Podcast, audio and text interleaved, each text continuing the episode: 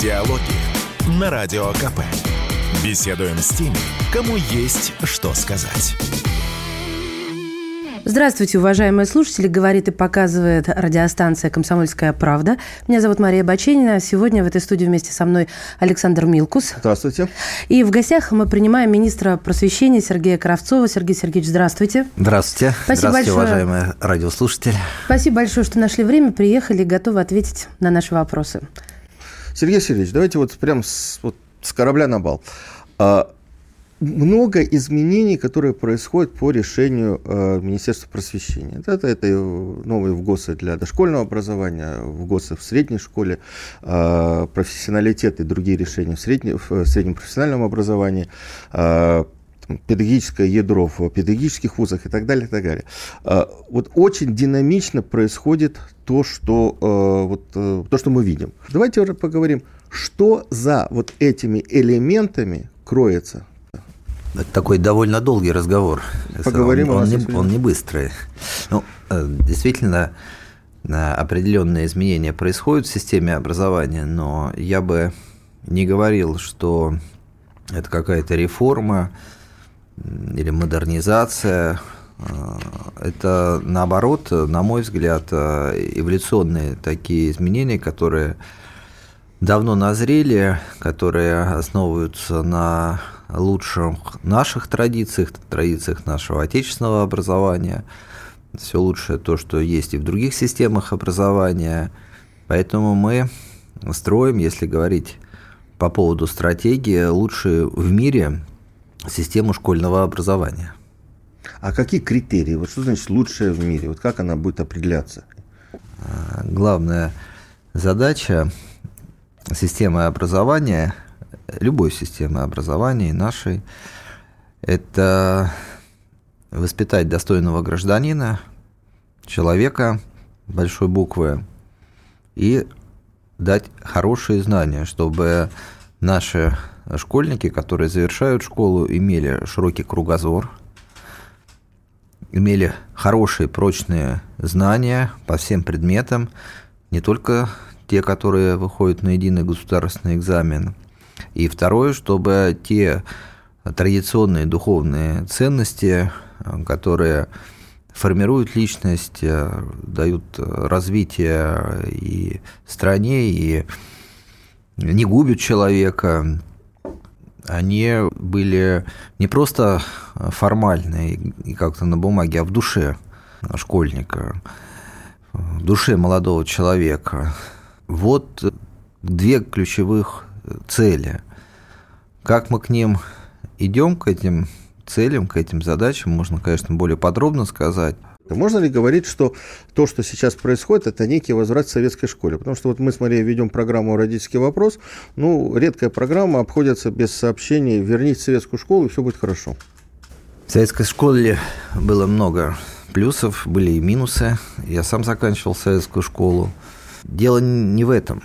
В советской школе была система. Она сформировалась. Дети осваивают на хорошем уровне математику, физику, гуманитарные предметы. Что значит осваивать на хорошем уровне? Значит, программы должны разработаны быть специалистами. Сильного подготовить методиста в системе образования непросто или ученого. Поэтому были собраны лучшие учителя, лучшие методисты, которым была поставлена задача сделать хорошие программы.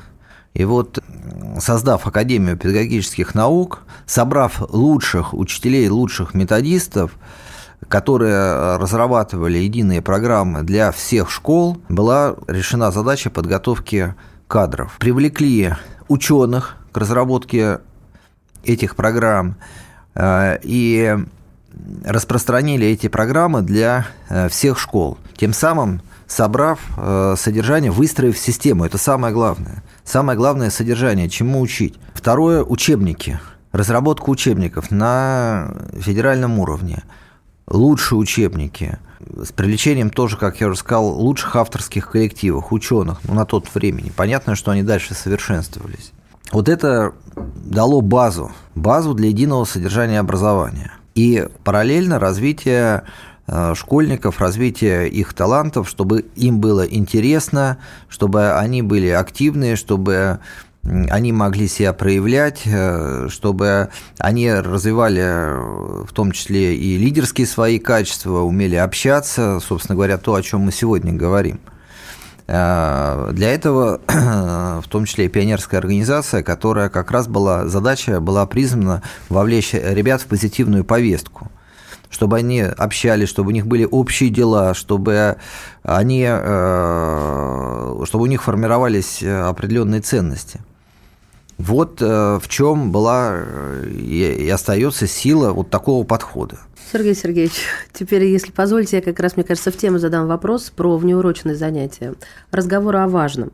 На ваш взгляд, э, как правильно преподносить информацию вот в рамках этих неурочных занятий, которые названы «Разговор о важном», чтобы это не вызвало негативной какой-то оценки, сохранить доверие, в первую очередь, на мой взгляд, все таки родителей, а потом уже детей. Разговор о важном – это один из элементов той стратегии, той системы, о которой Александр только что спрашивал.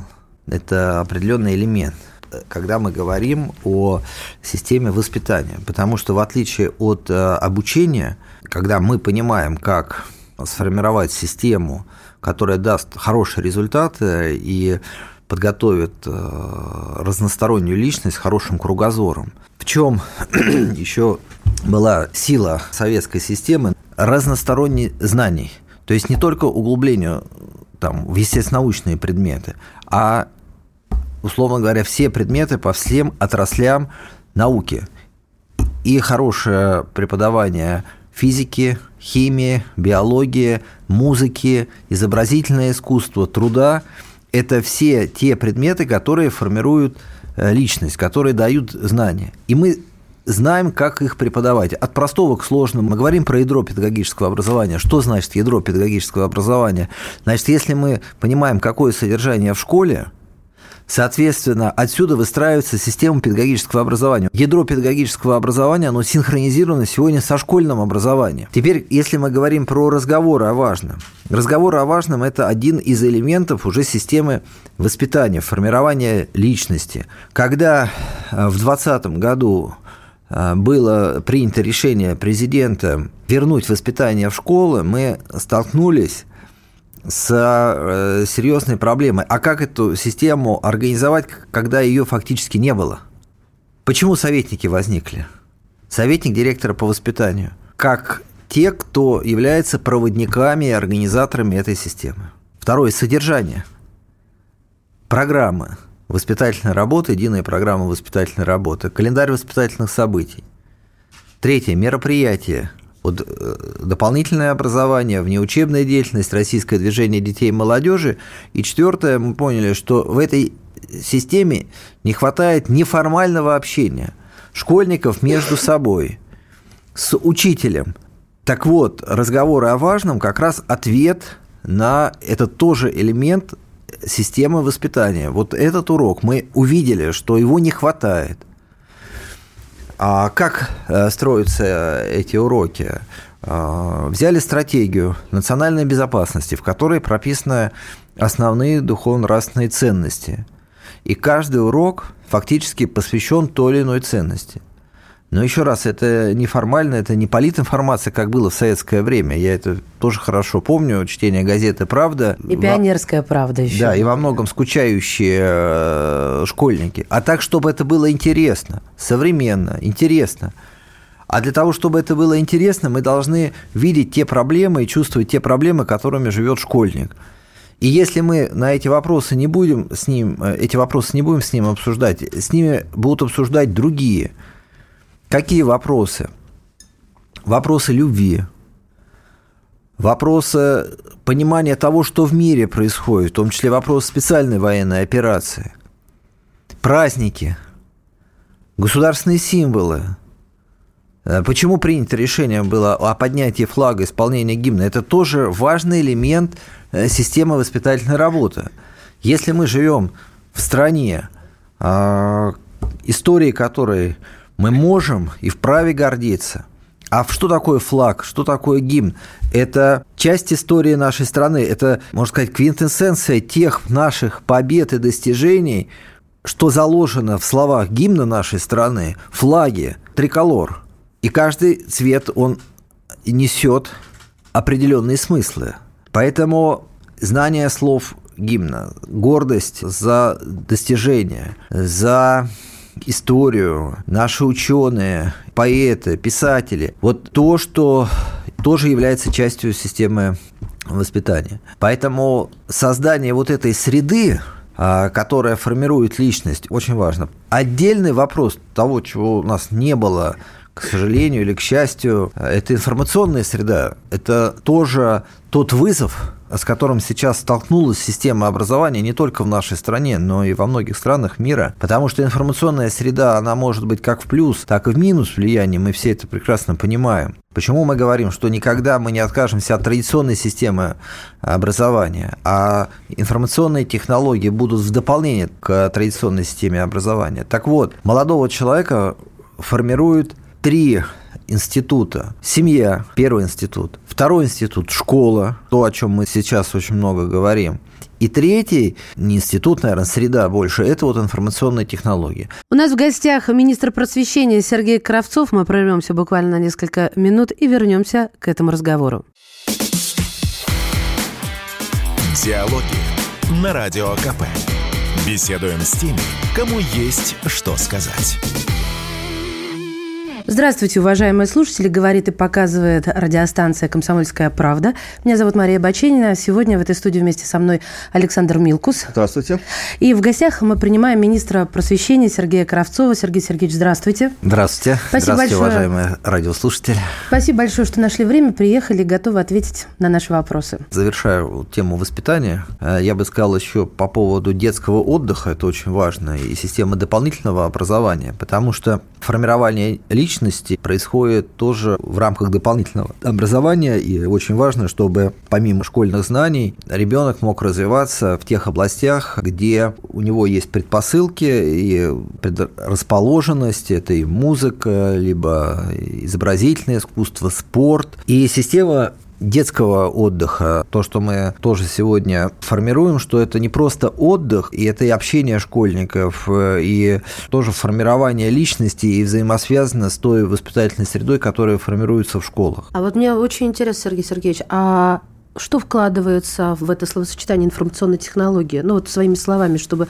было понятно для всех. Если мы говорим про информационные технологии, информационные технологии – это не только компьютеры, не сколько компьютер, это больше социальные сети и все, что касается социальных сетей, все, что касается информационных ресурсов и так далее, и так далее, и так далее. В чем проблема? Проблема основная заключается в том, что социальные сети устроены таким образом, что если ребенок, человек попадает туда, ему сложно оттуда выйти. Вот сейчас закрыли Инстаграм, и многие с облегчением вздохнули, потому что в определенной степени, ну, можно сказать, это такой же принцип, как у наркотика. А социальные сети – это фактически виртуальное общение, построено на всех тех психологических принципах общения, потому что общение свойственно человеку. И это огромная команда и психологов работают над созданием социальных сетей. Это большой бизнес. Теперь, хорошо это или плохо? Для школьников младшего школьного возраста, дошкольного возраста, это, на мой взгляд, точно нехорошо. Почему? Потому что ведущая деятельность для, допустим, дошкольника – это игровая деятельность со сверстниками, живое общение. И если его не будет, то в три года дают мобильный телефон, вот компьютерные программы, понятно, это там еще не социальные сети, все, вот он уже ребенок, ему это интересно, да. Весь бизнес э, построен на том, чтобы был интерес информационные технологии, они многие проблемы действительно решают. И поэтому их использовать в системе образования нужно в дополнение к традиционной системе образования. Что мы делаем?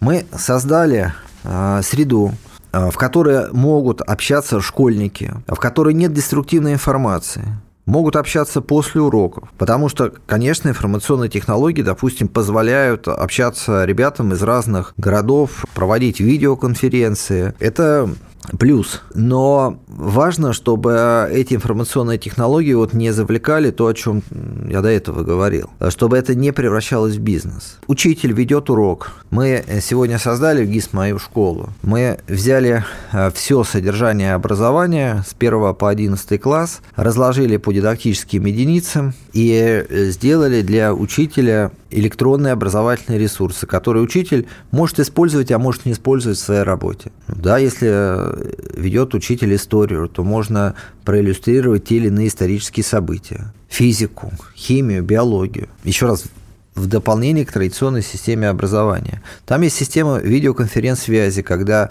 Э, учитель, не выезжая э, с того города, где он находится, может подключиться и пройти повышение квалификации. Если ребенок заболел, он может подключиться к уроку в своем классе и не пропускать урок. Почему идут пробелы, почему идет отставание? Я об этом много говорил, будучи руководителем Рособорнадзора, говорил об объективности экзамена. Потому что отставание идет, когда ребенок, не изучив ту или иную тему, приходит уже на следующие темы, и если с ним не провели работу по изучению тех тем, которые он пропустил, теряется мотивация. А мотивация в обучении является ключевым стимулом для обучения. Скажите, вот э, вы, когда руководили Рособорнадзором, очень много сделали для того, чтобы экзамен был честным, прозрачным, точным, оперативным и так далее. Я понимаю, что эта функция э, проведения ЕГЭ осталась за Рособорнадзором, но тема для вас не чужая. И вы вот недавно в ответе говорили о том, что необходима определенная планка, э, до которой должны подтягиваться или которую должны видеть все школы.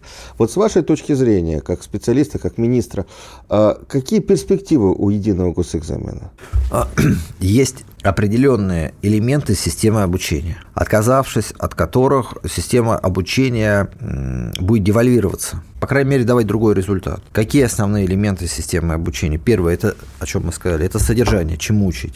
Второе, кто учит. Понятно, что от учителя очень много зависит. в центре этой системы учитель. Почему мы говорим повышение престижа, о защите учителя? Третье – материалы, учебники, методические материалы, в том числе и цифровые материалы в помощь э, учителю. Экзамены. Если нет обратной связи, то сложно вести корректировку и, и программы работы с школьником, ликвидировать пробелы в знаниях. Почему проводятся всероссийские проверочные работы ежегодно? Для того, чтобы мы э, видели, во-первых, уровень как усваивается материал, насколько программа сложная или где-то ее нужно доработать, в том числе и учебник, может быть, внести изменения. То же самое в отношении единого государственного экзамена или основного государственного экзамена.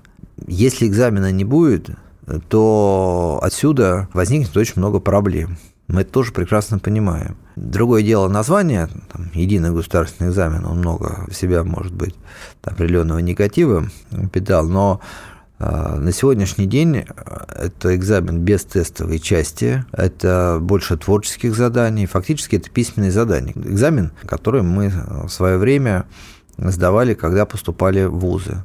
Но что дает единый государственный экзамен? Он позволяет сдавать в том месте, где проживает фактически школьник, и чтобы это было объективно. Я про литературу хотела с вами поговорить, потому что сегодня меняется программа по литературе, и как минимум для меня очень важный вопрос, как найти баланс между тем, что интересно читать школьникам и младшим школьникам и средних классах, и тем, что полезно с точки зрения смыслов. А, и что такое полезность в наше время? Потому что я ну, как мама двух детей абсолютно разновозрастных, столкнулась с тем, что а, пятиклассник не всегда способен, например, понять то, что я читаю в его а, учебнике по литературе, но я понимаю при этом, что если не сейчас, то потом не будет времени, не будет возможности, потому что вот как раз эта система, о которой мы начали наш разговор, с которой мы начали разговор, она и подразумевает, что сейчас надо, потом это придет. Но ему не интересно, он не понимает как-то. Возможно, это мои, да, какие-то недоработки. Вот что вы думаете о том балансе, который можно или нельзя найти? Здесь нет такого однозначного ответа. Все-таки, с одной стороны, да, э, интересно должно быть, конечно, и мы об этом говорили, внутренняя мотивация, но, как говорил наш великий полководец Суворов, тяжело в учении, тяжело в учении, легко в бою, тяжело в учении. Да, учение, э, обучение – это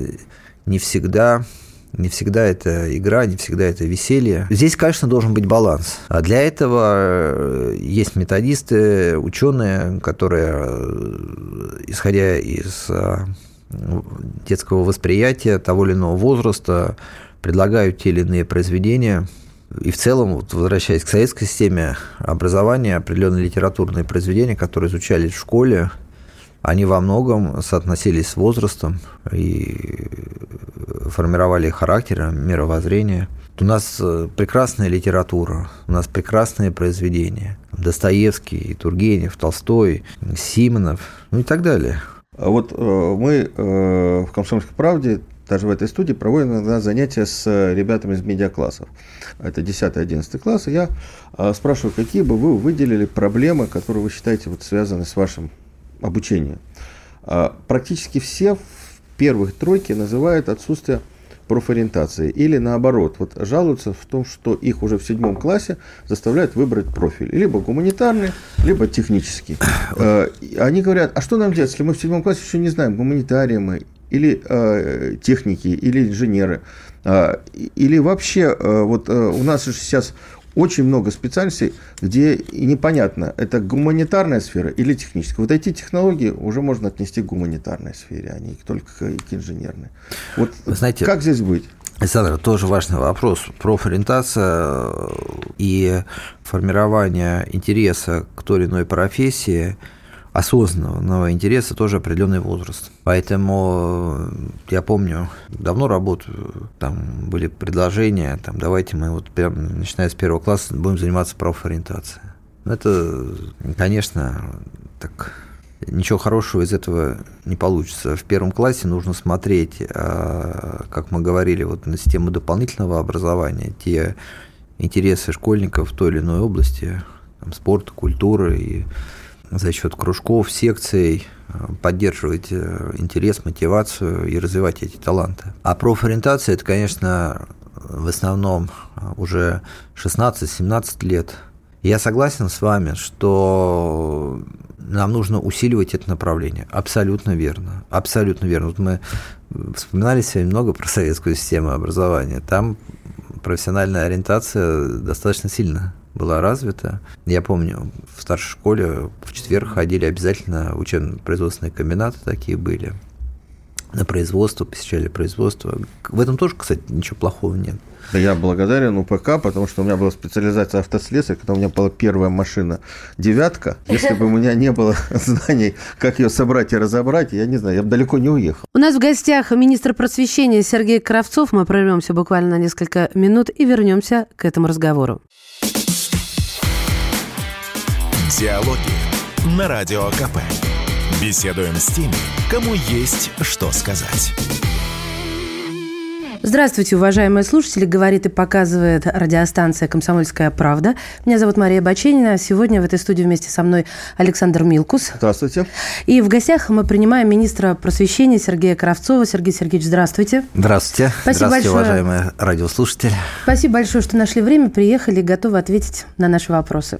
Вы знаете, мы а, реализуем сегодня такой большой проект «Билет в будущее», где как раз э, у нас такая среда создана, когда можно посмотреть и познакомиться с профессиями, ну, практически с каждой профессией. Это тоже здесь помогают информационные технологии, как раз вот мы, э, возвращаясь к этому вопросу. Посещение предприятий. Мы открываем колледжи, двери колледжей в рамках профессионалитета, где можно тоже посмотреть э, ту а, ознакомиться с той или иной профессией. Мы это направление будем развивать. У нас в законе о российском движении детей и молодежи а, как раз говорится, что не только Росмолодежь и Министерство просвещения участвуют в развитии этого движения, в поддержке этого движения, но и практически все федеральные органы исполнительной власти. Как раз задача э, стоит э, формирование э, серьезной профориентационной работы. Поэтому я думаю, что в ближайшее время будут определенные решения э, в этой сфере. И действительно, мы уже так на новом уровне э, возродим вот эту профориентационную работу. Хотя уже определенные шаги сделаны, но я согласен, э, здесь нужно нам, может быть, двигаться чуть быстрее, в том числе и в области медиаграмотности, о чем вы постоянно говорите. Тоже определенное важное направление. Давайте сделаем курс по медиаграмотности. Давайте как раз э, углубимся в эту тему про будущее профессионалитета. Во многих регионах уже 60% выпускников девятых классов э, идут в колледжи. И э, как, на ваш взгляд, будет дальше развиваться система среднего профобразования? Ну, если вот говорить о том, как сочетаются цифры тех людей, которые поступают в колледжи, и цифры приема в вузы, учитывая, что 10-12 выпускников после среднего профобразования. 10-12%. Да, да, угу. да. Спасибо большое, Саш. А, продолжает учебу уже в университете. Основная задача колледжа – это дать профессию. С чем мы столкнулись? Мы столкнулись с тем, что после колледжа э, ребята приходили на производство и во многом доучивались крупные компании стали создавать корпоративные университеты. Мы это много обсуждали и с Денисом Валентиновичем Мантуровым, и э, с руководителями предприятий, что э, колледжи за 4 года э, не формируют такого специалиста, а готового прийти на производство или в ту или иную отрасль и сразу приступить к работе, нужно определенные доучиваться, как говорят, на практике. И второе – разбалансированность э, направлений подготовки в колледжах для тех потребностей рынков труда, которые есть в том или ином регионе. Что было сделано? Э, первое, мы э, в течение 2020 года, я об этом мало говорил, но могу сейчас сказать, что вот за 2020 и за 2021 год у нас первая задача стояла – это синхронизация направлений подготовки в колледже с теми а, региональными программами развития того или иного субъекта Российской Федерации, чтобы колледжи максимально были ориентированы на потребности региональных экономик. Допустим, возьмем Северный Кавказ. Мы посмотрели, в основном в колледже готовили там юристов, экономистов, экономистов при языцах, а для Кавказа важно туристическое направление, энергетика, единицы. Такая же проблема была во многих и других регионах. И вторая проблема – сроки обучения. Программы меняются, технологии меняются, сроки обучения, навыки. Те навыки, которые приобретают э, выпускники колледжа, чтобы они были уже конкурентоспособны востребованы на производстве. Э, поэтому и родилась э, идея программа профессионалитета, слово профессионал, э, сократить сроки обучения до двух с половиной лет, сделать э, обучение максимально практикоориентированным под те потребности отраслей, с которыми взаимодействует тот или иной колледж. И фактически мы переходим от регионального управления колледжей к отраслевому. А, дали возможность а, отрасли а, инвестировать в колледж. Для этого был принят закон о налоговом вычете. Колледж готовит профессионала, готовит специалиста под определенные запросы, и не надо уже его доучивать, переучивать. Готовит достаточно быстро, ну, два с половиной года. И это гарантированное трудоустройство и хорошая зарплата. Проблема с малым и средним бизнесом. Потому что для профессионалитета у нас такой, многие государственные компании у нас участвуют, крупный э, бизнес, малый и средний бизнес. Как здесь быть? Мы в этом году внесли изменения. В прошлом году был принят э, закон, когда дано правым колледжам создавать свои предприятия. Столовая, парикмахерская, там, если мы говорим медиаграмотность, там тоже есть направление, тоже свои студии и так далее. То есть это уже практика Э, для студентов, э, начиная с первого э, курса обучения. Вот стратегия развития среднего профессионального образования, формирование кадров для малого, среднего бизнеса, крупного бизнеса, вот тех, тех рабочих кадров, которые сегодня так необходимы нашей экономике. Мы здесь не должны забывать про общеобразовательную подготовку, потому что, возвращаясь к школьной программе, к теме, когда мы говорили про школу, в колледже идут ребята, которым 15-16 э, лет. Поэтому мы те принципы и построение системы воспитания и обучения, которые, о которых мы говорили, э, обсуждая школу, реализуем и в колледжах. У нас в колледжах тоже поднятие государственного флага, исполнение государственного гимна в начале недели, разговор о важном. Поэтому общеобразовательная подготовка очень важна для колледжа, а так как у нас линейный курс истории, то новейшая история в основном это 10-11 класс. Вот, сегодня, вы знаете, мы готовим учебник по истории. Это один из важнейших элементов системы воспитания, о котором мы вначале говорили. Сергей Сергеевич, вот вы сами упомянули, я хотел задать вопрос вот по новому учебник истории. А, не так давно у нас были утверждены три линейки а, учебников истории, соответственно, с историко-культурным стандартом. Школы закупили книжки. Вот новый учебник, они должны будут обновлять библиотеки? Или это будет как дополнение к тем а, учебникам, которые уже есть? Как вот будет организовано? Беспокоятся школы, потому что, как я понимаю, с 1 сентября этот учебник уже должен поступить в школу, с 1 сентября 2023 года. Это вопрос правильный, но он распадается на две части. Первая часть, э, если мы говорим о стратегии и формировании личности, изучения истории России, то, конечно, важно, чтобы в учебнике все события и современные события нашли отражение. Что касается вопросов закупки, перехода на учебники, то здесь э, мы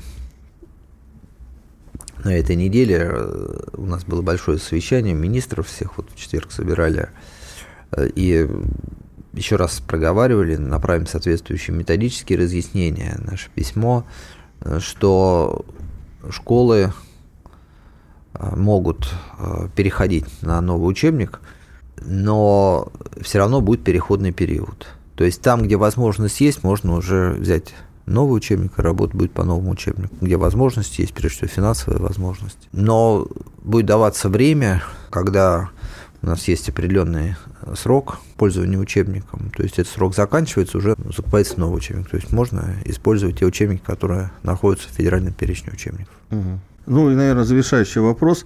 А, я думаю, что сейчас вот многие наши слушатели вздохнут. Сергей Сергеевич, много жалоб на то, что у нас перегружена школьная программа. А, есть ли надежда, что школьная программа будет как-то разгружаться, будет э, осовремениваться. Вот вы э, недавно встречались с э, учителями э, физики, информатики, как раз, по-моему, разговор был и об этом тоже, чтобы она наполнялась современными знаниями, чтобы она была более, э, с большими межпредметными связями, э, чтобы, можно, ну, чтобы в школе было интересно. Да, э, нужен баланс. Вот э, здесь э, тоже однозначного ответа не может быть. Вот я сейчас скажу, программа будет легкая. И э, что такое легкая программа или что такое сложная программа? Должен быть баланс. Поэтому вот те федеральные программы, которые утверждены а, по шести предметам в соответствии с законом, это по истории, обществознанию, географии, литературе, русскому языку, основу безопасности жизнедеятельности, этот баланс соблюдают. А, до конца этого учебного года мы разработаем программы по другим предметам. И э, школы могут использовать наши федеральные э, образовательные программы по другим предметам, но если они разрабатывают свои программы, то не ниже по уровню наших. От чего и почему были такие вопросы, сложности или легкая программа? Э, потому что у нас э, фактически каждая школа имела, имела право разрабатывать э, свою программу. Были примерные программы, а дальше каждая школа 40 тысяч программ, условно говоря. И, конечно, отсюда вот определенные вопросы возникали. Э, сегодня, когда мы вернулись к федеральным программам и требованию э, восстановления единого образовательного пространства, я думаю, во многом эти вопросы уйдут. Спасибо. Спасибо большое, Сергей Сергеевич. Министр просвещения Сергей Кравцов сегодня был в студии. Диалоги на Радио КП. Беседуем с теми, кому есть что сказать.